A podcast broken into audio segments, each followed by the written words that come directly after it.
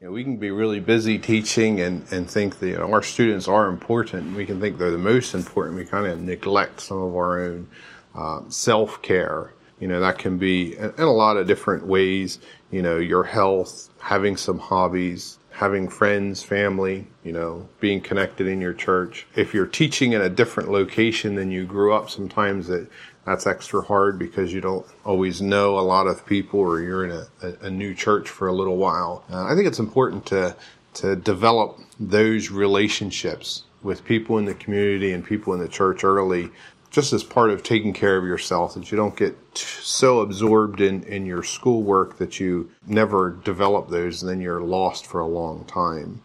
You know, hobbies, I think they're important to have hobbies that are outside of the teaching circle, just to give yourself some downtime, develop some hobbies, and, and, and you know, schedule some time to do those. It's it's not selfish to ignore your teaching stuff to take care of your hot some hobby, because it can it can make you better at your teaching craft, because you're not overstressed or overworked or worn out when it comes to putting energy into your teaching stuff. Self-care starts kind of early in the day, I think. Michael Hyatt talks about morning routines in some of his stuff. I kind of have developed a morning routine, and I kind of look at it as part of my self-care. You know, I kind of stumble out in the morning, I get the coffee started, and then I, you know, sit on the chair for a little bit while it brews. You know, I get my coaster ready. If it's in the wintertime, I have an Afghan that I get ready, and my books and my Bible, and, and then I get my cup of coffee, and then I take a few sips, and that's that's getting my morning started. You know, it's kind of like momentum, getting the ball rolling. I mean, it's in the habit that I have. Do some reading in a, in a Bible reading plan, do a little time praying, and then I have some time where I just read you know, about tech or news or some other book that I'm interested in. It sounds like, oh, how do you get up so early to do that? But, you know, it starts with that, that beginning routine. You know, I, I know what I'm going to do the first thing. And so when I get up, it just happens. It's, it's just that, that time. And, and it ends up being, you know, anywhere between thirty minutes and an hour where, you know, there's some calming about it, but I'm still getting things started.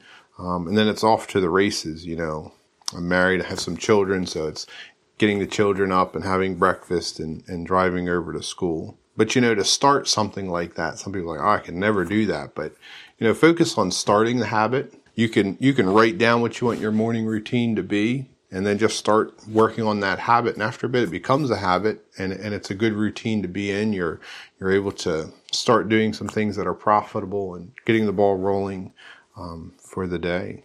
Unplugging and going home, it, it's hard for me. And so it takes in some intentionality. You know, one thing that makes it really hard is I only have about a quarter of a mile home. And so it's not long enough to kind of close off and, you know, change gears and get my mind off of what happened at school. Some teachers, they get to school early and they do lots of stuff in the morning, and then they leave right after school. I tend to get here about fifteen minutes before I need to be here. We have uh, staff devotions at quarter of eight, and so I, I try to be here at seven thirty, but then I'll stay till four thirty or five, and so I've got an hour, hour and a half where I'm basically in my office, and there aren't really many people around, at least for the last hour. And so that kind of helps with that changing gears, you know. I do take some stuff home, but I try not to take too much stuff home. That way it's not there in my mind, oh yeah, go back to my office and do this or do that.